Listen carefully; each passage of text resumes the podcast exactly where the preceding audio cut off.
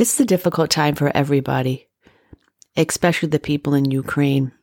This podcast episode, though, is for us who are on the sidelines looking in from an outside perspective, who also feel a little overwhelmed and a little bit helpless.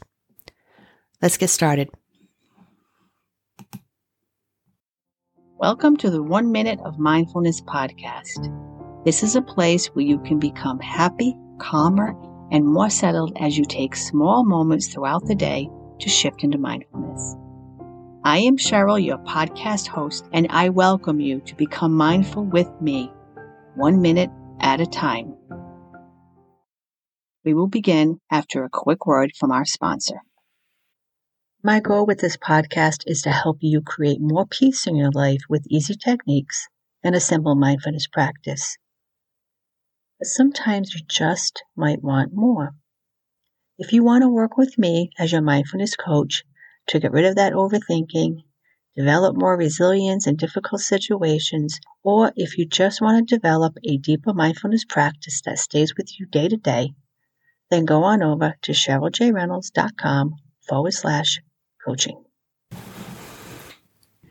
Welcome, everybody, to the One Minute Mindfulness podcast. My name is Cheryl Reynolds, and I'm your host what is happening right now is is horrible. It's a tragedy. And during these difficult times when the world can feel heavy with the weight of all the tragedy upon our shoulders, it can really feel difficult to deal with the full range of emotions that are flooding in. I just want to take a few moments to maybe help to calm that overwhelming feeling you might be having. Now, I don't claim to have all the answers. I will also say that at this time, I struggle with this as well. It's surreal. And it feels out of sorts and it just doesn't feel natural. I was watching the news the other day and when they mentioned the first bombing, it made me gasp. You know, I it shook me and it shook me in disbelief. And I also felt a little off as well. This brings me a sense of helplessness and frustration. And I figure if I'm feeling this way, you might be feeling it as well. What really choked me up too was when I looked at a meme on Facebook. And I can say that, yes, I was scrolling Facebook mindlessly. And it was a meme about an 80 year old who went back into Ukraine to fight for his family, especially his grandchildren. Nobody should have to be going into a war at 80 years old. Nobody this is the kind of situation that gives you a lot of perspective. And it also shows you that what we deal with on a day to day basis may seem and feel minuscule, and it may pale in comparison. Now, before I continue, I want to give you a little bit of perspective of where I'm coming from and what shapes my beliefs over this situation. Not only am I coming from a mindfulness coaching perspective, I have also been a registered nurse for over 30 years, and I've worked in a lot of stressful, high charge areas, especially a level one trauma center, where I have seen injuries from all types of horrific situations. I also have a perspective of being an Army reservist back in the 80s. Now, I did not go to war, luckily. I came very close. I was actually in Maine with my boyfriend at the time. I was on vacation and my mom called up and said that we had to come back because the combat support hospital I was part of was going to be deployed to Desert Storm. And I remember panic striking me and hitting me thinking, I can't go to war. I didn't sign up for war. I signed up for education. My unit did not go as a whole, but we did end up sending about five people to go over there to help out, mostly doctors and anesthesiologists. So I remember this fear, and I remember the overwhelming potential of going to war. Because of that, I have a connection to the military, and I feel hurt by what they're going through. So that is how my experience shapes my views. As you know, war is one of the most difficult things anybody has to encounter. And although most people who are listening to this podcast or reading the show notes are not in the war zone, you are still going to have a lot of feelings and stress associated with this situation. We're in a global community now. We are so connected in every way. We're not as isolated as we used to be. It's normal to feel many different types of emotions. It's normal to shed a few tears or to be sad, to be frustrated or mad or angry or scared or helpless. And even for some people, you may have some increased anxiety or depression depending on the situation. Of course, if you are having anxiety or depression, by all means, make sure you see your primary care practitioner. And if you have a history of post traumatic stress disorder related to any wartime activities, do that as well. I want you to be safe. But what I want you to recognize is what you're feeling is valid. And it's important for you to allow yourself to feel that. You have every right to feel the way you do. You don't need to be in a war zone to feel fear. You don't need to be in a war zone to shed a tear over the situation. And you don't need to know anybody over there personally to have compassion for their situation. You have every right to be mad and upset and to feel helpless. Now, having said all this, it's also important to remember that our emotions rise with our thinking, and our thinking can be helpful or harmful or healthy or unhealthy, depending on the situation. So it's important to check into yourself and make sure that you are taking care of you. One of the biggest emotions that we tend to feel during this time, besides sadness and horror, and disbelief, is helplessness. Helplessness makes us feel as though we're unable to help in a meaningful way.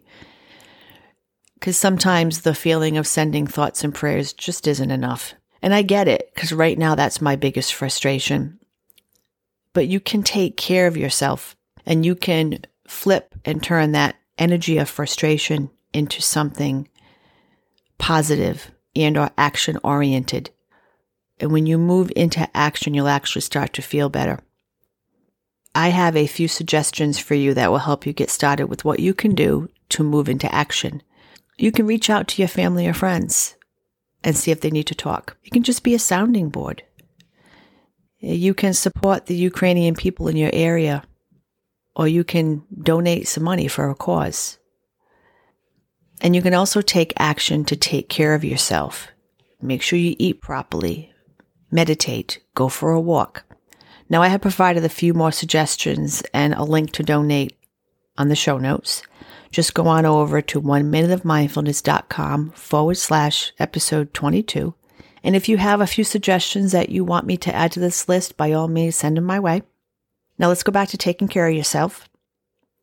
You need to give yourself a reprieve at times. Turn off the TV. Go for a walk. Clear your head. Get off of social media. Take a bubble bath. Reconnect with your loved ones. Give them a hug. They might need it and you might need it. Either way, most importantly, just be mindful with everything that is going on. There is a reason they say flood of emotions. Emotions come in, and when they do, they're off. They're usually overwhelming, and they also tend to make you feel as though you're drowning. You're unable to catch your breath. But with any flood, the only way to release that water is to create a channel to let the water drain. And this channel can be mindfulness. And it can also be taking care of yourself. Ruminating about the situation is not going to help you. It's only going to cause you more stress. So when you check into yourself, make sure that you're channeling your emotions in a healthy and a helpful way and not in a way to harm or hurt yourself. The key perspective as far as mindfulness is that our life is just a string of seconds. It's a string of minutes. And you can only deal with life and the situation that you're in right now. Breathe into mindfulness and be present during the day as much as possible. Be present with your emotions, whether they're good, bad, indifferent. It's okay to have them. And ask yourself these few questions Am I living a war in my head and ignoring my life? Am I living a war in my head and missing the present moment? You have no obligation to be completely overwhelmed by this. And you shouldn't be. It's not healthy. Yes, you're human. This is going to affect you. Absolutely. But you are also just as obligated to take care of yourself and the people around you. And just remember, it is perfectly okay to be happy, to laugh, and to have fun during difficult times. And if anything, it will make you feel better. Let's face it, we're all going to be affected by this. And it's going to affect us on a global scale for many, many months and years to come. Just be really careful that you are not living a second war in your head. Please take care of yourself and be mindful one minute at a time. Take a deep breath in and exhale.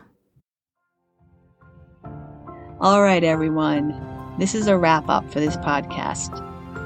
Now make sure you go on over to one-minuteofmindfulness.com to sign up to get notifications on all the podcast episodes so you never missed one. And until next week, just remember your future is a thought, your past has passed, but your now is always here. Be mindful, one minute at a time.